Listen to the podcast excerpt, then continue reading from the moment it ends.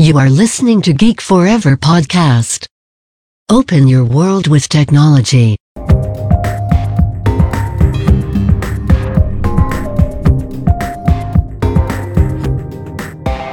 This is Geek China. สวัสดีค่ะ ขอต้อนรับเข้าสู่รายการ Geek China รายการที่จะมาเล่าสาระความรู้เกี่ยวกับประเทศจีนในหลากหลายแง่มุมนำรายการโดยพิมพ์ขวัญอดิเทพสถิต และครั้งนี้ก็เป็นครั้งที่ 12 แล้วนะคะ ก็เป็น EP ที่ 12 เราก็ยัง คงอยู่ในยุคที่ 3 นะคะยุค 2009 ถึง 2015 นะคะ ของเรื่องซีรีส์ China Internet Landscape and Digital Giants นะคะ ก็เป็นเรื่องที่สำคัญมาก ๆ นะคะ คือพิมขวัญต้องการที่จะปูพื้นฐานนะคะ เกี่ยวกับภาพรูภาพรวมนะคะ ของออินเทอร์เน็ตนะคะ แล้วก็ผ่านตัวละครนะคะ ยักษ์ใหญ่ทางอินเทอร์เน็ตนะคะ แต่ละคนแต่ละเจ้านะคะ การเล่าในแต่ละ EP ของพิมขวัญเนี่ยนะคะ ต้องบอกก่อนว่าจะเล่าจากบริษัทที่ก่อตั้งมาเก่าแก่ที่สุด นะคะ มาเรื่อยๆเลยนะคะ ก็อย่างที่บอกไปแล้วนะคะ เราแบ่งเป็น 4 ยุคนะคะ ยุคแรกก็มี 6 เจ้าหลักนะคะที่เรายกขึ้นมาก็คือ Sohu NetEase Sina นะคะ หรือว่าพิมพ์ขวัญจะเรียกว่า SNS นะคะ แล้วก็ต่อมาก็มียักษ์ใหญ่ที่เกิดขึ้นนะคะ นั่นก็คือ BAT นะคะ แต่ว่าขอเรียกว่าเป็น TAB แล้วกันนะคะก็คือ Tencent Alibaba แล้วก็ไป่ Baidu นะคะ เพราะว่าเขาเรียงคือจะเรียงตามลำดับ เวลาที่เขากำเนิดนะคะ แล้วก็อันนี้ก็จะเป็นยุคแรกนะ พอยุคที่2นะคะ ก็คือช่วงปี 2001 จนถึง 2008 ตัวนี้นะคะ เราก็จะเห็นการเกิดของตัวละครใหม่นะคะ นอกเหนือจาก SNS แล้วก็ TAB แล้วเนี่ยนะคะ เรายังเจอ JD.com นะคะ เตียนผิง ฉีหูซานลิ่วหลิงนะคะ แล้วก็โยคู่ แล้วก็ถูโตนะคะ ส่วนยุคนี้ค่ะ ก็ยังเหมือนเดิมนะ ยุคนี้ยุคใหม่ยุคที่3นะคะ2009ถึง2015เนี่ยเราก็ยังคงจะยก SNS แล้วก็ TAB เข้ามาคุยนะคะดำเนินต่อไปเรื่อยๆนะคะ แล้วก็ตามด้วย JD.com เตี่ยนผิง ฉีหูซานลิ่วหลิงนะคะโยคู่ถูโต้นะคะ แต่ EP นี้เออแต่ยุคนี้นะคะก็จะพบตัวละครใหม่อีกมากมายนะคะ ที่จะบอกได้เลยนะคะว่ามาสะท้านวงการอินเทอร์เน็ตจีนเยอะมากๆนะคะ ไม่ว่าจะเป็น Bilibili นะคะ Meituan iQiyi Kuaishou ByteDance Didi Xiaohongshu แล้วก็ Pinduoduo บอกได้เลยว่า มีความน่าสนใจมาก แล้วก็ยังมีตัวละครอื่นๆ อีกมากมายอาจจะแทรกแทรกเข้าไปอะนะคะ ก็สำหรับใน EP นี้นะคะ ก็อย่างที่บอกว่าพอ EP ที่ 11 นะคะ เราอยู่ในยุคใหม่ยุค 2009-2015 ไปแล้วนะคะ เราพูดถึงโซหูไปแล้ว EP นี้ก็เลยก็เลยต้องถึงคราวของ NetEase นะคะ หรือภาษาจีนเนี่ยเขาเรียกบริษัทนี้ว่าหว่างอี้นะคะ เดี๋ยวสรุปนะคะอีกครั้งหนึ่งนะคะสำหรับคนถ้าเกิดว่าเพิ่งเปิดเข้ามาฟังใน EP นี้นะคะ สรุปสั้นๆนะคะว่า NetEase นะคะก็เป็นบริษัทเทคโนโลยีทางอินเทอร์เน็ตที่สำคัญมาก ๆ นะคะ ในประเทศจีนนะคะก่อตั้งมาตั้งแต่มิถุนา1997 นะคะ สมัยแรกเริ่มนู่นเลยนะคะ โดยนายติงเหล่ยนะคะ หรือว่า William Ding นะคะ ก็แรกเริ่มก็เป็นอินเทอร์เน็ต portal นะคะ แล้วก็มีผลิตภัณฑ์ที่ได้รับความนิยมมากอย่าง www.163.com หรือว่า อะไรอะไร at 163 com นะคะเช่น พิมพ์ขวัญ ad 163 com นะก็เป็นเหมือนอีเมลนั่นเองนะคะ NetEase ก็ได้นำเอาแนวคิดไอเดีย แล้วก็เทคโนโลยีของ Hotmail นะคะ เข้ามาปรับประยุกต์ในตลาดจีนนะคะ ก็ถือว่าเป็นฟรีอีเมลที่เป็นภาษาจีนรายแรก ๆ ของประเทศจีนเลยนะคะ แล้วก็เข้าตลาด NASDAQ ที่อเมริกาปี 2000 นะคะ ก็ผ่านวิกฤตฟองสบู่มาได้นะคะ หลังจากนั้นก็ ค่อยๆเติบโต แล้วก็ขยายตลาดไปเรื่อยๆนะคะ โดยมีการเปลี่ยนนะคะไปโฟกัสนะคะในรายการต่างๆมากมาย เช่นนะคะออนไลน์เกมนะคะมีเรื่องของ wireless value added service นะคะหรือว่าพวกบริการเสริมต่างๆนะคะเป็นอีเมลฟรีอีเมลแบบ premium service นะคะแล้วก็พวก subscription subscription service ต่างๆนะคะแต่จุดเปลี่ยนสำคัญจริง ๆ ในมุมมองของพิมพ์ขวัญนะคะคือการที่เขาลงตัดสินใจลงเล่นในตลาดเกมออนไลน์นะคะ ก็มีความคิดนะคะลงตลาดเกมออนไลน์ในปี 2001 นะคะ แล้วก็ค่อยๆ เติบโตจนกลายเป็นผู้นำในตลาดเกมออนไลน์แบบ ที่เป็น massively multiplayer online role playing หรือว่า MMORPG นั่นเองประมาณปี 2004-2005 นะคะในช่วงนั้น แล้วนอกจากนี้นะคะเเขาก็ยังร่วมเล่นในตลาด Search Engine นะคะ โดยมีบริษัทลูกที่ชื่อว่าโยเต้าด้วยนะคะในปี 2007 นะคะ ก็พอเขา เริ่มขยายเซกเมนต์ไป Search Engine นะคะเขาก็เริ่มเจาะในเรื่องของตลาดออนไลน์ Education นะคะ มีการสร้าง Dictionary ขึ้นมานะคะ ก็เป็นพจนานุกรมออนไลน์ที่ใช้บน PC ที่ได้รับความนิยมมาก ๆ นั่นเองนะคะ ยุคนี้ในปี 2009 ถึง 2015 เนี่ยนะคะ จะมีการเปลี่ยนแปลงมาก ๆ อีกยุคหนึ่งนะคะ ก็ต่อยอดจากธุรกิจที่เขาเคยทำมาในยุคที่แล้วนะคะ และยังมีการสร้างผลิตภัณฑ์ตัวใหม่ ๆ ขึ้นมานะคะ แล้วที่สำคัญคือเขาอยากจะแย่งส่วนแบ่งการตลาดจากเทนเซนแล้วก็อาลีบาบาได้ไหมนะคะ ก็ต้องมาติดตามฟังกันนะคะเรามาพูดถึงไทม์ไลน์นะคะของการบริษัทของการพัฒนาของบริษัทแม่เขาก่อนนะคะก็ NetEase เนี่ยก็เป็นอินเทอร์เน็ตเป็นเว็บ portal นะคะ ก็สำคัญไม่แพ้กับ sohu.com นะคะ หรือว่า qq.com คู่แข่งหลักนั่นเองนะคะ 163.com ก็ถือว่าเป็น main เป็นแบบเหมือนโฮมเพจเว็บไซต์นะคะ ก็เปิดเข้ามา 163.com ก็จะมีรวมทุกอย่างเป็นข่าวสารนะคะ อีเมล forum นะคะ microblog นะคะ ออนไลน์วิดีโอ entertainment อะไรต่างๆนะคะ ก็นับว่าเป็นออนไลน์ community แรก ๆ ในช่วงที่ชาวจีนเนี่ยมีอินเทอร์เน็ตใช้เลยก็ว่าได้นะคะ ก็ค่อยๆออยู่กับชาวจีนขึ้นมานะคะ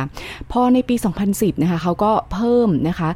ความความน่าดึงดูดต่อนักโฆษณานะคะ สร้างแบรนด์ recognition ให้มากขึ้นเพิ่มtraffic บนเว็บไซต์นะคะ โดยการเป็นสปอนเซอร์หลักในเหตุการณ์สำคัญอย่าง Asian Games ด้วยที่กวางเจาเป็นเจ้าภาพนะคะ เพราะว่า NetEase เองนั้นเขาก็ก่อตั้งที่กวางเจานะคะ ก่อนที่เขาจะย้ายสำนักงานใหญ่มาที่หางโจนะคะเขาเกิดที่กวางเจาก่อนแล้วก็ขยายไปที่หางโจ พิมพ์ขวัญเองเคยไปเยี่ยมบริษัท NetEase มานะคะที่หางโจค่ะ ก็บอกได้เลยว่าโอ้โหสำนักงานเขาสวยมากเลยนะคะ เวลานัดเจอเนี่ยนะคะเขาไม่ได้นัดเจอในห้องประชุมชุมนะวันนั้นเหมือนเขาบอกว่าห้องประชุมเต็มก็เลยมานัดเจอที่ร้านกาแฟของแบบบริษัท ซึ่งแบบโอ้อามากๆนะคะ มีที่ให้สำหรับพนักงานทำงาน เอาไว้ประชุมกันพบปะอะไรแบบนี้นะคะก็ถือว่าดูมีคลาสเลยทีเดียวนะคะอะพอถึงกลับมาเรื่องของบริษัทนี้บ้างนะคะพอถึงไตรมาส 3 ปี 2011 นะคะ มีผู้ใช้งานลงทะเบียนนะคะ ทั้งแบบที่เป็น โพโทนะคะหรือว่า 163.com แล้วก็อีเมลตรงนี้นะคะ แตะสูงถึง 430ล้าน register user เลยทีเดียวนะคะ แล้วก็ microblog user ก็แตะสูงถึง 89 ล้าน user นะคะ ต้องบอกนิดนึงนะคะว่าเวลาพูดถึง user นะคะ คือ user จริง ๆ นะคะ ไม่ได้หมายความว่าคนนะคะ ก็เพราะหนึ่งคนอาจจะมีได้หลาย user นั่นเองนะคะ พอปี 2014 นะคะ ก็ มีผู้ใช้งาน register แบบที่ใช้อีเมลของ Net ของ NetEase นะคะ หรือว่า 163.com เนี่ย สูงถึง 680 ล้าน user เลยทีเดียวนะคะ ก็นับว่าเป็นเป็น product นะคะที่ที่ ได้รับความนิยมมาก ๆ ในจีนนะคะเพราะว่าอย่างที่พิมพ์ขวัญไปจีนใหม่ ๆ เนี่ยต้องแชร์ไว้เลยว่าเวลาไปขออีเมลชาวจีนแบบเอ้ยอีเมลอะไรนะคะก็จะเป็นอะไรก็ไม่รู้ 163.com ก็เนี่ยแหละค่ะของ NetEase นะคะ แต่ว่าก่อนที่จะเปลี่ยนไปเป็นช่วงนี้เวลาถามคนจีนเอ้ยขออีเมลหน่อย ก็จะเปลี่ยนเป็นอีเมล qq.com นะคะเดี๋ยวตรงนี้นะคะจะพูดกันในเรื่องในส่วนที่เป็น EP ของอทางของ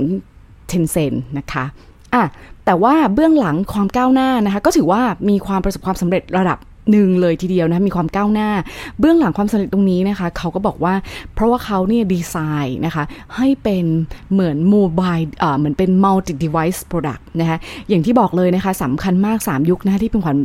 พูดขึ้นมายุคแรกคือยุค PC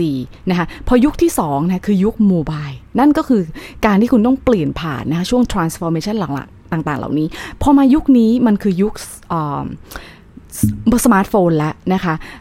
ก็มีหลายคนที่ยังยึดติดกับ PC อยู่นะคะ แล้วก็ยังมีอีกหลายคนที่พร้อมที่จะใช้งานบน mobile นะคะ อะพอเดือนเมษาปี 2009 นะคะ NetEase ก็ออกผลิตภัณฑ์ให้ใช้งานและบริการต่างๆนะคะ ในมือถือได้นะคะ หรือว่าเรียกว่า手机版网站 นะคะ ก็คือเป็นแบบเหมือน mobile version นั่นเองนะคะ ดังนั้นนะคะก็ NetEase เขาต้องการให้ community ของเขาเดิมอยู่ลูกค้าเก่ากลุ่มกลุ่ม user เดิมของเขาเนี่ย experience ได้ทั้งแบบ PC และก็แบบ mobile อีกทั้งนะคะ ก็ต้องเตรียมความพร้อมนะคะเพื่อยก ระดับให้ก้าวไปสู่สังคมโซเชียลมีเดียที่เราจะมาเจอในยุคหน้านะก็คือสังคมที่เราอยู่ในปัจจุบันนะคะก็คือโซเชียลมีเดียแล้วก็ social network นั่นเองนะคะนอกจากนี้นะคะข่าวใหญ่ที่สำคัญข่าวหนึ่งนะคะในช่วงปี 2012 นะคะต้องต้องบอกไปก่อนนะคะว่าก่อนหน้านี้เหมือนเคยพูด mention ไปแล้วนิดนึงนะคะว่า NetEase นะคะเขาติงเหล่ยนะคะเขา passion นะคะเขามีความสนใจมาก ๆ ในเรื่องของการศึกษานะคะในเรื่องของ Product Online Education นะคะเพราะฉะนั้นเนี่ยปลายปี 2012 เนี่ยนะคะ NetEase ก็เลยประกาศความร่วมมือนะคะกับ coursera.org นะก็เป็นแพลตฟอร์ม การศึกษานะคะเรียนออนไลน์แบบเปิดกว้างนะคะ ก็เขาเรียกแพลตฟอร์มนี้ว่าเป็น massive open online course นะคะ M M เอ้ย MOOC นั่นเองนะคะ โดยมีการ launch ผลิตภัณฑ์นะคะที่ชื่อว่า网易公开课นะคะ 公开ก็คือแปลว่า public นะคะ课 ตัวนี้ก็คือแปลว่าคลาสเรียนนั่นเองนะคะ ก็เปิด c o r s e r a Zone ตัวนี้นะคะ บน open.163.com ขึ้นมานะคะ ก็จะเป็น c o r s e r a ที่เป็นภาษาจีนหมดเลยนะคะ หมายความว่าถ้าเป็นอาจารย์พูดภาษาอังกฤษนะคะ ก็จะมีการแปลเป็นภาษาจีนทั้งหมดนะคะ หรือนะคะ ก็อย่างถ้าใครอยากจะฝึกภาษาจีนให้เป็น native นั้นก็มีคลาสเรียนที่เป็นภาษาจีนด้วยเหมือนกันนะคะ อะเอาเป็นว่าใครอยากเรียนภาษาจีนใครอยากพัฒนาภาษาจีนให้เก่งแบบ native เลย หรือว่าอยากฟัง TED Talk ที่เป็นภาษาอังกฤษ แล้วมี subtitle แปลเป็นภาษาจีนก็สามารถเชิญฟังได้นะคะที่ open.163.com/coursera home นั่นเองนะคะ ต่อมานะคะธุรกิจเกมออนไลน์นะคะก็คือเอาจริง ๆ คือไฮไลท์ของ NetEase เลยก็ว่าได้นะคะ ก็พอมายุคนี้นะคะก็ ต้องมีการนำเอา mobile นะคะมาปรับประยุกต์ถูกต้องใช่ไหมคะ ก็เขาก็มีการออกนะคะรุ่นเป็น mobile version นะคะในเดือนกรกฎาปี 2013 นะคะต้องบอกนิดนึงนะ คือปี 2009 2008 2009 เนี่ย สมาร์ทโฟนมาแล้วนะคะ แต่ก็อาจจะยังไม่ได้แพร่หลายแบบบูมอย่างทุกวันนี้นะ มันก็ค่อยแพร่หลายนะคะ จนแพร่หลายมากขึ้นนะคะ ที่เห็นได้ชัดก็คือเริ่มที่จะเป็น mainstream ละก็คือประมาณปี 2012 นะคะ เพราะฉะนั้นเนี่ยการสร้างเกมนะคะของ NetEase ก็เลยที่จะต้องผลิตเกมใหม่ๆ เพื่อมารองรับนะคะ แต่ที่ผ่านมาเนี่ย NetEase เนี่ยเขาจะหนักไปที่ PC เกมเขาได้รับความนิยมมากใช่ไหมคะ พอ mobile เกมมาทำนะคะ แล้วก็ออกสู่ตลาดคือเขา launch ออกมาปี 2013 นะ แต่ว่าเขาก็อาจจะคิดค้นแล้วก็พัฒนามาก่อนหน้านั้นละนะคะ ก็ผู้เล่นของ NetEase อย่างเกมที่เป็น signature ที่เคยพูดไปแล้วก็คือ Fantasy Westward Journey เนี่ยนะคะก็มีผู้ลงทะเบียนใช้งานในมือถือเนี่ยนะคะมากกว่า 60 ล้าน user ด้วยกันนะคะแล้วก็มีเป็น peak concurrent user นะคะก็คือ 2 ล้าน user นะคะก็คือว่าเล่นพร้อมกันนะคะสูงสุดนะคะในเวลาเดียวกันนี่ประมาณ 2 ล้าน user นะคะแล้วยังเป็น top iOS game นะคะในจีนนะคะมากกว่าก็คือ เกินกว่า 200 วันในปี 2015 อีกด้วยนะคะ เพราะฉะนั้นเนี่ยนะคะก็แสดงให้เห็นนะคะความชัดเจนว่าเอ๊ะ Net East Game ตัวนี้นะคะ มีพื้นฐานที่ค่อนข้างแข็งแกร่ง ไม่ว่าคุณจะเปลี่ยนจาก PC มาเป็นโมบายนะคะ ก็ยังสามารถที่จะคุมฐานลูกค้า คุมฐาน user ได้เหมือนเดิมนะคะ แตกต่างจาก Sohu ที่เราเคยพูดไปแล้วใน EP ที่แล้วนะคะว่าพอมาดู annual report ของเขานะตัว user ที่เขา register แต่ละปีเนี่ยลดลงนะคะ เป็น 20%ปีต่อปี year on year เลยก็ว่าได้นะคะความสำเร็จหนึ่งนะคะในของ NetEase นะพอเรา dig deeper ขึ้นไปนะคะ เขาบอกว่า เป็นการที่ NetEase เนี่ยเคารพความคิดเห็นของผู้เล่นนะคะก็คือว่าเราก็ยังพร้อมอัปเดตโดยทันที ก็คือว่ามี feedback อะไรเขาก็จะพร้อมตอบสนองนั่นเองนะคะทำยังไงนะคะ นั่นก็คือเขามีการทำ desk research นะคะแล้วก็ focus group นั่นเองนะคะกับกลุ่มผู้เล่นหลักๆ key user หลักๆ ของเขานะคะ เพื่อที่จะรับฟัง feedback นะคะแล้วก็ปรับ เปลี่ยนเกมให้ได้ทันควันนะคะ ทั้งหมดนี้ก็เลยทำให้นะคะ NetEase เนี่ยถือว่าก็ครองตลาดก็ออนไลน์เกมไปได้ค่อนข้างดีเลยทีเดียวนะคะ ที่เราเคยเล่าไปแล้วนะ ในช่วงปี 2004 2005 ช่วงก่อนหน้านี้เนี่ยเขานำตลาดเนี่ยคือเป็นที่1นนะคะ แล้วแต่หลังจากเทนเซนเขาเห็นว่า เอ้ย ตลาดเกมน่าสนใจเนาะ ก็ ลงมาเล่นบ้างนะคะพอเทนเซนเกิดกำเนิดในปี 2003 เนี่ย ทุกอย่างก็ค่อยๆเปลี่ยนไปนะคะ พอสิ้นสุด 2015 NetEase ถือครองตลาดไป 18%ก็เป็นอันดับ 2 แพ้ไปให้กับ Tencent เท่านั้นนะคะ เดี๋ยวรายละเอียดนะคะเรื่องของเกมออนไลน์ตัวนี้นะคะ ก็ถือว่าน่าสนใจมาก ๆ เลยทีเดียวนะคะพิมพ์ขวัญเองเนี่ยไม่ไม่ค่อยเล่นเกมนะคะ แต่ว่าเพื่อน ๆ เนี่ยจะเล่นแบบของเกม Tencent กันเยอะมาก ๆ เลยนะคะ อย่าง PUBG อะไรแบบนี้นะคะ ก็ลองเข้ามาศึกษาดูบ้างก็ เล่นแล้วก็งงๆ ก็ไม่ค่อยไม่ค่อยเก็ตนะคะ แต่ว่า anyway ประเด็นก็คือว่า Tencent เนี่ย เราจะเดี๋ยวเราจะมาดิกดิปเปอร์กันนิดนึงนะคะ ว่าจะดูกันนิดนึงว่า เอ๊ะทำไม Tencent นะคะ ถึงได้ชนะแล้วก็ฟาดฟันคู่ต่อสู้แบบเกิดมาที่หลังนะ แต่ไปแบบโหพุ่งไปมาก ๆ เลยนะคะ ก็เดี๋ยวจะมาเห็นภาพเป็นชัดเจนใน EP ของที่เป็น Tencent นะคะ เดี๋ยวตัวตัว Tencent ตัวนี้จะจะพูดมากขึ้นนะคะในตรงนี้อะ สังคมจีนนะคะบอกไปเลยเลยว่าเต็มไปด้วยการแข่งขันค่ะ ก็ร่วมมือกันเพื่อแย่งชิง ส่วนแบ่งการตลาดนี่ก็เป็นอันนึงที่เราเห็นบ่อยๆนะคะที่พิมพ์ขวัญพยายามแชร์ออกมาในแต่ละ EP นะคะก็เป็นเอาจริงๆก็เป็นเรื่องที่พบเห็นไปในได้ในทั่วไปในโลกของธุรกิจ โดยเฉพาะธุรกิจจีนตัวนี้นะคะ เพราะว่าธุรกิจต่อมาของ NetEase นะคะเขาลงแข่งในสนาม Instant Messaging ด้วย ซึ่งเราก็เรียนรู้ไปแล้วเนาะว่า EP จาก EP ก่อนๆเนี่ยนะคะว่า Tencent เขาก็เป็นเจ้าตลาด IM นะคะก็คือว่า Instant Messaging นั่นเองนะคะซึ่งก็เขาทำ QQ มาเนาะแต่พอยุคนี้นะคะอย่างที่บอกค่ะยุค mobile แล้วก็พอเป็นสมาร์ทโฟนเกิดมาขึ้นมาปุ๊บนะคะ Tencent เขาออกผลิตภัณฑ์ตัวใหม่นะคะในปี 2011 ชื่อว่า 微信นะคะหรือว่าที่เรารู้จักกันใน WeChat นั่นเองนะคะ ตัวนี้มาสถานวงการนะพี่หมอนมองว่านี่คือพ่อ พระเอกของของเรื่องราวทั้งหมดอะนะคะ เพราะว่าไม่กี่ปีค่ะ เอาจริงๆประมาณ 3 ปีนะคะ register user เขาก็ทะลุไปประมาณกว่า 300 ล้าน user แล้วอะนะคะ ก็ทำไมถึงยกตรงนี้ขึ้นมา ก็เพราะว่าเมื่อกี้ Tencent มาแย่งธุรกิจเกมออนไลน์จาก NetEase ไปใช่ไหมทำไม NetEase จะมาแย่งในส่วนตรงนี้ไม่ได้ใช่ไหมคะเขาก็เลยร่วมมือกับ China Telecom นะคะ ซึ่งเป็นเทลโคยักษ์ใหญ่ของจีนนะบริษัท telecommunication ยักษ์ใหญ่ของจีนนะคะก็สร้างแอปขึ้นมานะคะที่ชื่อว่า e ซินนะคะหรือว่า e chat นะคะในปี 2013 นะคะก็ 2 ปีหลังจากที่ WeChat ออก微信ออกมา เอ้ย Tencent ออก WeChat ออกมานะคะ เขาก็ทำขึ้นมาบ้าง ก็เป็น free download สำหรับ Android แล้วก็ iOS นะคะ โดยมุ่งหวังที่จะเจาะกลุ่มวัยรุ่นนั่นเองนะคะ เคยอ่านรีวิวนะ เขาบอกว่า eChat เนี่ยใช้ดี แต่ว่าสุดท้ายแล้วก็ยอดใช้งานเนี่ย สู้ WeChat ไม่ได้นะคะ ก็เดี๋ยวในส่วนของ WeChat อีกนั่นแหละ เดี๋ยว จะไปพูดในฝั่งของที่เป็น EP ของ Tencent แล้วก็ติดตามกันนะคะอะปี 2013นะคะบอกได้เลยว่าเป็นปีที่เปลี่ยนแปลงไปในทางที่ดีขึ้นมาก ๆ นะคะ นอกจากจะมีการลงมาในแข่งในสนาม Instant Messaging แล้วนะเขาก็มี Product นวัตกรรมอีกมากมายที่เกี่ยวข้องกับอินเทอร์เน็ตเทคโนโลยีนะคะยกตัวอย่างนะคะก็หนึ่งเลยก็คือเรื่องของประมาณเมษาปี 2013 เนี่ยนะคะ NetEase ก็ launch NetEase Cloud Music นะคะหรือว่า网易云音乐นะคะ云ก็คือ Cloud นั่นเองนะคะ音乐ก็คือ Music นะคะก็เป็น Freemium Business Model อีกเช่นเคยนะคะก็คือว่านักร้องสามารถหรือค่ายเพลงสามารถ จำกัดการเข้าถึงคอนเทนต์ได้นะคะ แต่คนที่ subscribe หรือซื้อเพลงหรืออะไรอย่างนี้เต็มโมเดลแล้วนะคะ ก็สามารถที่จะดาวน์โหลดแล้วก็ฟังได้ไม่มีข้อจำกัดนะคะ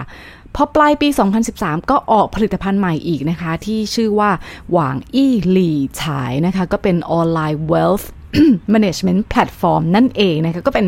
ผลิตภัณฑ์ที่ซื้อขายการเงินทางการเงินแบบออนไลน์ขึ้นมานะคะ และอีก 2 ปีต่อมาในปี 2015 ก็ลงสนามฟินเทคอย่างเต็มตัวนะคะ ก็ออก product 网易金融นะคะ 金融ก็คือแปลว่าการเงินนั่นเองนะคะ ก็ออกทั้งมี product ครบวงจรเลยค่ะ ทั้ง wealth นะคะ consumer finance นะคะ การ payment นะคะ แล้วก็เป็น crowdfunding ด้วยนะคะ เพราะว่าเขาก็ต้องการใช้ประโยชน์ที่มีจากคู่จากอินเทอร์เน็ตนะคะ Big Data AI ซึ่งล้วนเป็น core เทคโนโลยีทั้งสิ้นนะคะ แต่ต้องบอกเลยนะคะว่า ฟินเทคสงครามฟินเทคเนี่ยสนุกมากๆนะคะแต่อาจจะเห็นภาพได้มากขึ้นเมื่อเราพูดถึง EP ของ Tencent แล้วก็ Alibaba เพราะว่า 2 เจ้านี้เนี่ยใหญ่จริง ๆ ก็คือเป็นตัวพ่อตัวแม่เลยทีเดียวนะคะอะพอมาดู part สุดท้ายจากบริษัทแม่กันบ้างนะคะ บอกตรงๆ คือนี่คือความตื่นเต้นน่าสนใจส่วนตัวนะคะ คนอื่นไม่รู้ตื่นเต้นหรือเปล่า แต่ว่าเป็นความตื่นเต้นมากๆนะคะ คือสิ้นปี 2014 นะคะ ก็เกิดผลิตภัณฑ์นะคะขึ้นมาที่ พลิกโฉมไหมก็ถือว่าพลิกโฉมนะ ในวงการอีคอมเมิร์ซนะคะ ก็นายติงเลยจริง ๆ เขาคิดเรื่องนี้เขาเขามีวางแผนเรื่องอีคอมเมิร์ซมานานแล้ว แต่แค่หาจังหวะและโอกาสนะคะ ก็ติงเลยเนี่ยเขาปล่อยตัวอ่า product ที่เป็นอีคอมเมิร์ซออกมา ที่ชื่อว่าข่าวลาขึ้นมานะคะ ในประมาณธันวา 2014 ซึ่งเอาจริงๆก็ใช้จริง ๆ นับจริง ๆ ก็ตั้งแต่ 2015 นะคะซึ่งเป็นปีสิ้นสุดของยุคนะคะ เดี๋ยวเราจะมาดูผลงานกันในยุคหน้านะคะอะแต่ว่า ติงเลยเนี่ยนะคะเขาต้องการที่จะ leverage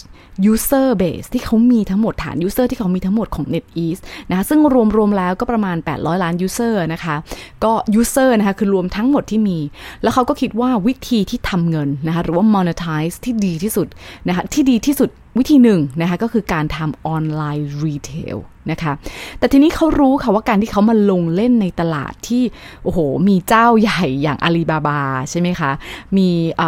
น้องใหญ่อย่างมีพี่ใหญ่มีน้องใหญ่อย่าง JD.com ลงไปแล้วเนี่ยแล้วเขาจะทำยังไงถ้าเขาจะตมาลงลงเล่นในตลาดนี้ เขาก็เลยสร้างความแตกต่างนะคะ เจาะไปในกลุ่มที่ขายสินค้าต่างชาติเท่านั้นในรูปแบบ B2C นะคะแล้วเน้นการขายตรงโมเดลก็คือว่าซื้อสินค้ามาแล้วขายตรงให้กับคนจีนนะคะหรือวิธีนี้เราเรียกว่าจื้อหญิงจื้อฉายนะคะซึ่ง ตลาดกลุ่มนี้นะคะ ต้องบอกเลยว่าเขาก็เจาะกลุ่มที่เป็น middle class ของประเทศจีนที่กำลังเติบโตนะคะ ข้อมูล 2013 นะคะ บอกไว้ว่านะคะจากจากรายงานบอกไว้ว่ากลุ่ม middle class ของคนจีนเนี่ยแตะขึ้นมาสูงถึง 420 ล้านคนนะคะหรือคิดเป็นประมาณ 30%ของประชากรทั้งหมดนะคะ ส่วนทั้งหมดนี้นะคะต้องบอกเลยว่าเบื้องหลังนั่นคือรัฐบาลจีนมีส่วนมีส่วนช่วยสำคัญมากๆนะคะในการผ่อนปรนนะคะนโยบายทางการค้านะคะเพราะอย่างที่บอกว่าหากเรานะะไม่ว่าจะเป็นสินค้าต่างชาติ อยากจะเข้าไปตลาดจีนนะคะ วิธีการกระบวนการต่างๆนี่มันค่อนข้างยุ่งยากนะคะเดี๋ยวจะอธิบายในดีเทลเมื่อพูดถึงซีรีส์ต่อไปนะคะว่าจะนำสินค้า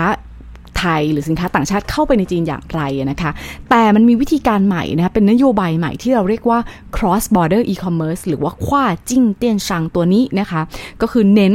ไปที่สินค้าต่างชาติเท่านั้นเป็นตลาดใหม่นะคะ e-commerce ก็เป็นสับเซตใหญ่ ส่วน cross border e-commerce ก็เป็นสับเซตย่อย เขาก็เจาะในกลุ่ม cross border e-commerce นี่แหละค่ะนะคะ ก็เน้นไปที่ high end product ของแท้ แล้วเขาก็กล้าการันตีว่าจ่าอี้เผยชือหมายความว่ายังไง หมายความว่าถ้าเจอของปลอมหนึ่งชิ้น เขายินดีชดใช้ให้ 10 เท่านะคะ ก็อันนี้เป็นนโยบายที่โหถือว่ามามาแบบช็อกวงการในใน อีคอมเมิร์ซเลยนะเพราะว่าต้องบอกเลยนะคะว่าช่วงช่วงช่วงที่อีคอมเมิร์ซกำลังบูมบูมแน่นอนมันก็จะมีของปลอมปะปนเป็นเรื่องปกติมากในเมืองจีนนะคะโดยเฉพาะเถาเป่าเนี่ย C2C เนี่ยของปลอมเยอะมากนะคะเพราะฉะนั้นเนี่ยการออก product ต่างประเทศนะคะ เอ้ย การบอกอันการออก product ที่เป็น high-end แล้วก็เน้นของแท้เนี่ย ถือว่าเป็นอะไรที่น่าสนใจมาก ๆ นะ และอีกอย่างหนึ่งเขาก็เจาะเขาเป็น เน้นกลุ่มนิชจริง ๆ เลยนะที่อยู่ในระหว่างประมาณช่วง 30 ที่มี spending power ค่อนข้างสูงนะคะก็เดี๋ยวรายละเอียดตัวนี้นะคะ จะมาคุยกันในดีเทลอีกทีใน EP เอ้ในซีรีส์ต่อไปนะคะอะแล้วเดี๋ยวเรามาดูกันนะคะว่า NetEase ข่าวลาจะมีผลงานที่ดีสู้ JD.com หรือว่าแล้วก็ Alibaba ได้ไหมนะคะ มาติดตามกันรับรองว่า โอ้โห แบบพลิก พลิกมากๆนะคะในส่วนตัวนี่ถือว่าเออน่าสนใจนะคะตื่นเต้นมากอยากแชร์ แต่ว่าอดใจรอใน EP ต่อๆไปนะคะเรามาดูบริษัทลูกของเขาบ้างนะคะก็คือโยเต้านะคะก็พัฒนาเอ่อ search engine ขึ้นมานะคะในประมาณธันวา 2007 นะคะ พอ 2009 เขาก็สร้างพจนานุกรมที่ใช้บนมือถือได้ด้วยนะคะ เพราะก่อนหน้านี้ก็เน้นแบบ PC เนาะอะ แต่นอกจากนี้นะคะเขาก็บอกว่าการแปลภาษาของเขานี่ก็จะอิงข้อมูลที่มาจากโยเต้า Search Engine แล้วก็ Web Data นะคะ โดยมาจากวิธีการ Data Mining แล้วก็ประมวลภาษาแบบที่เรียกว่า Natural Language Processing นั่นเองนะคะโยเต้า Dictionary นี่ถือว่าได้รับความนิยมมาก ๆ นะคะพิมพ์ผลเองก็ใช้อยู่นะคะใช้อยู่แต่ว่าจะใช้ทั้งโมบายแล้วก็ PC เวลาเราทำงานแล้วก็เปิดมานะคะก็หรือว่าเวลาเราจะออกไปข้างนอก ไม่ได้พกคอมก็โหลด มาใช้ในมือถือนะคะก็ถือว่าดีมากๆเลยทีเดียวนะคะไม่ได้ค่าคอมไม่ได้ค่าโฆษณานะคะ ใช้ดีแล้วก็บอกต่อนะคะอันนี้อะ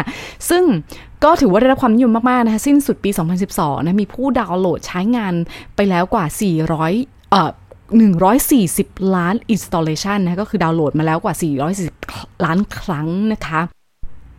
พอปี 2011 นะคะเขาก็สร้าง Search Engine ที่สำหรับใช้ สำหรับการช้อปปิ้งเท่านั้นในจีนนะคะ ก็อ้างว่าเป็นที่แรกที่เขาทำขึ้นมานะคะ แล้วก็ยังพัฒนา cloud storage เทคโนโลยีนะคะเพื่อช่วยให้ผู้ใช้งานนะคะสามารถเข้าถึงข้อมูลได้อย่างง่ายแล้วก็ปลอดภัยนะคะ โดยผลิตภัณฑ์นี้ก็มีชื่อว่าโยเต้า Cloud Notes นั่นเองนะคะ 2 ปีต่อมานะคะ Cloud Notes ตัวนี้ก็มีผู้ใช้งานเกินกว่า 15 ล้าน user เลยทีเดียวนะคะอะ โยเต้านะคะก็ในทั้งหมดเนะคะ ทั้งแบบทั้ง PC และโมบายนะคะ ก็ตัวเลขจากปี 2012 นะคะ เจอว่ามีผู้ใช้งานรวมกันนะคะ ก็คือ 200 ล้านยูเซอร์ทั่วโลกนะคะเพราะว่าเพราะว่าโยเต้าเนี่ยก็ถ้าเป็นต่างชาติสามารถดาวน์โหลดได้นะคะ ไม่เหมือนกับแอปบางแอปในเมืองจีนที่ปิดไว้ให้สำหรับชาวจีนใช้เท่านั้นนะคะ พอปี 2013 นะคะ ประมาณสิงหานะคะ NetEase ในส่วนที่เป็นโยเต้า Search นะคะ ก็ประกาศความร่วมมือกับชีหูซาลิ่วหลิงนะคะ ในส่วนที่เป็น 360 Search นะคะ อีกบริการหนึ่งนะคะ หากจำกันได้ชีหูซาลิ่วหลิงตัวนี้ก็คือเป็นแอนตี้ไวรัสคอมพานีที่ ที่ดังที่ได้รับความนิยมมาก ๆ ในจีนนะคะ ก็เขาร่วมมือกับชีหูนะคะเพื่อที่จะให้ชีหูเนี่ยช่วยในเรื่องของ technical support service ในด้าน search engine นะคะ แต่ว่าหลังจากนั้นนะคะ NetEase ก็ค่อย ๆ ละทิ้งกิจการส่วน search ไปให้กับชีหูนะคะ เพื่อที่จะโฟกัสนะคะในบริการเรื่องของโยเต้า dictionary นะคะอย่างอย่างเต็มที่มากยิ่งขึ้นนะคะ เรามาดูภาพรวมนะคะของอรายได้แล้วก็สัดส่วนรายได้ของ NetEase กันบ้างนะคะ ก็บอกได้เลยว่าค่อนข้างที่จะไม่ได้เปลี่ยนแปลงมากเท่ากับโซหูนะคะ ก็ในปี 2009 นะคะ ก็ทำไป 550 ล้านดอลลาร์สหรัฐนะคะอพอปี 2011 นะคะ เติบโตสูงถึง 1,158 ล้านดอลลาร์สหรัฐนะคะ สัดส่วนรายได้นะคะ 88%เนี่ยนะคะโดยประมาณนะคะ ก็มาจาก ออนไลน์เกมนะคะที่เหลือก็จะเป็นเรื่องของ Internet Portal นะคะ wireless value added service นะคะหรือบริการเสริมนะคะพอสิ้นสุดปี 2015 นะคะ รายได้แตะสูงไปถึง 3,500 ล้านดอลลาร์สหรัฐเลยทีเดียวนะคะ แต่ว่ารายได้หลักก็ยังคงมาจากออนไลน์เกมอยู่ค่ะ เพียงแต่ว่าสัดส่วนก็ยังจะก็จะลดลงนะคะ ก็คือจากประมาณเกือบ 90%ลงมาเหลือประมาณ 70-70 7%ประมาณนั้นนะคะ เดี๋ยวพอปีอายุพอยุคหน้าเรามาดูกันบ้างนะคะว่าสัดส่วนรายได้ของ NetEase นะคะ จะเปลี่ยนแปลงไปแค่ไหนอย่างไรนะคะค่ะก่อนจบ EP นี้นะคะ ก็จะสรุปแล้วก็ฝากคำพูดนะคะที่ว่าหอยเป้าหลีเสียง ปู่เหยียนฟังชี่นะคะ แปลว่า embrace your dream and don't give up นะคะ มีผู้มีผู้ชมมาหลังไม้นะคะ เข้ามาถามนะ แล้วก็อยากรู้ว่า เอ้เขาอยากรู้ว่าจีนเนี่ยเขาทำยังไงถึงได้ประสบความสำเร็จทุกวันนี้นะคะ เบื้องหลังวิธีคิดเขาทำยังไงถึงได้มาไกลขนาดนี้นะคะ ความคิดของพิมพ์ขวัญต้องบอกเลยนะคะว่า ต้องติดตามทุกๆ EP เลยนะคะเพราะว่าจะมีเรื่องราวความคิดวิธีคิดของแต่ละอ่อ entrepreneur นะคะหรือว่าผู้ประกอบการนะคะหรือว่า text disruptor เหล่านี้นะคะผ่านการสร้างบริษัทของเขานะคะเพราะว่าแต่ละคนไม่เหมือนกันนะคะยกตัวอย่างอย่าง NetEase นะคะก็ติ้งเลยเขาเคยให้สัมภาษณ์แล้วก็พูดว่าหากบรรลุเป้าหมายนะคะนอกจากขยันแล้วก็จะต้องคอยพัฒนานะคะแล้วก็คิดนวัตกรรมมีอะไรเปลี่ยนแปลงใหม่ ๆ ตลอดเวลานะคะตั้งแต่เขา found founding หรือว่า 创业 นะคะหรือว่า startup company ขึ้นมาตัวนี้นะคะ จนถึงปัจจุบันเนี่ยเขาทำงานไม่ต่ำกว่า 16 ชั่วโมงนะคะโอ้เขาก็เชื่อว่าทุกคนเอาจริง ๆ ก็มีพรสวรรค์ที่ต่างกันนะคะ ไม่ว่าจะทำอะไรก็จะต้องกอดความฝันไว้แน่น ๆ แล้วก็อย่าพูดว่าล้มเลิกเป็นอันขาดนะคะ เหมือนคำพูดที่พูดไปเมื่อกี้ก็คือหวายเป้าหลีเสียง ปู่เหยียนฟังชีนะคะหวายเป้าก็คือกอดนะคะกอดเอาไว้ embrace นะคะหลีเสียงก็คือเป็นเรื่องของความฝันนะคะ ideology ต่างๆนะคะก็ปู้เหยียนฟังชี่ก็คืออย่าล้มเลิกเป็นอันขาดนะคะแต่ว่าตั้งแต่ที่เราฟังมาในทุก EP นะคะจะสังเกตได้อย่างหนึ่ง อันนี้ก็เป็นความคิดส่วนตัวของพิมพ์ขวัญเนาะก็เราจะสังเกตนะคะว่า entrepreneur หรือว่า ผู้ประกอบการแต่ละคนเนี่ยเขาไม่หยุดที่จะพัฒนาเลยนะ เขาพยายามที่จะหา diversify ผลิตภัณฑ์ต่างๆนะคะ สร้างความแตกต่างนะคะ หาพันธมิตรใหม่ แล้วก็ขยันต่อสู้ทั้งในและต่างชาตินะคะ อย่าง 163 เนี่ยนะคะ .com ของ NetEase ใช่ไหมคะ ติ้งเลยเขาก็เอาไอเดียแล้วก็เทคโนโลยีมาจาก Hotmail นะ่าแต่พอต่อมานะคะเขาก็พูดเองนะคะว่า是我把 Hotmail 赶出了中国หมายความว่ายังไง หมายความว่าคือผมเองนั่นแหละก็ผมเนี่ยที่เตะ Hotmail ไปจากประเทศจีน ก็ถือว่าค่อนข้างแสบนะ เพราะเราเอาเทคโนโลยีจากเขามาเนาะแต่สุดท้ายก็เอามาทำเองแล้วก็ขับไล่เหมือนเป็นอะไรอะศัตรูต่างชาติออกไป นะคะ อันนี้ก็ส่วนหนึ่งนะคะ แต่ที่สำคัญเลยก็คือเขาก็ยังรู้จักเรื่องของการทำเงินนะคะ diversify หาวิธีการทำเงินตลอดเวลาเนี่ยคือเขาอย่างอย่างที่เขาพยายามจะพูดว่า เอ๊ะมันต้องแบบสร้างโมเดลเอ่อสร้างรายได้นะคะ สร้างวิธีการทำทำกำไรตลอดเวลานะคะ เพราะว่าไม่มีธุรกิจอะไรที่ให้เราใช้ฟรีไปได้ตลอดนะคะ ก็ต้องขอขอบคุณมาก ๆ นะคะสำหรับการติดตามรับฟังนะคะ แล้วก็มีคอมเมนต์เข้ามาแบบนี้นะคะ ต้องบอกเลยว่า ถ้าอยากจะให้ปรับปรุงเนื้อหาส่วนไหนนะคะ ก็เข้ามาหลังไมค์กันได้เลยนะคะ เพราะว่ามีผู้ชมบอกว่าเอออาจจะไม่ชอบในส่วนที่เป็นภาษาจีน เพราะยากเกินไปเดี๋ยวก็จะพยายามลดความยากของเนื้อของตัวภาษาจีนนะคะ หรือว่าถ้าจะมีอะไรที่มันเป็นประโยคสำคัญก็จะมาย้าย โซนที่เป็นการสอนภาษาจีนมาในตอนท้ายแบบนี้นะคะสำหรับกลุ่มที่สนใจติดตามฟังนะคะพยายามที่จะสรุปนะคะเป็นเหมือน key takeaway นะคะผ่าน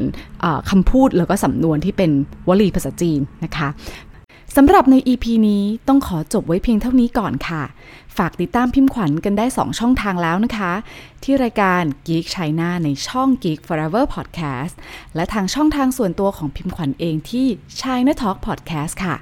ถ้ายังไงก็ขอฝากติดตาม กด follow กด subscribe กันด้วยนะคะ แล้วเจอกันใหม่ใน EP หน้าค่ะสำหรับวันนี้ สวัสดีค่ะ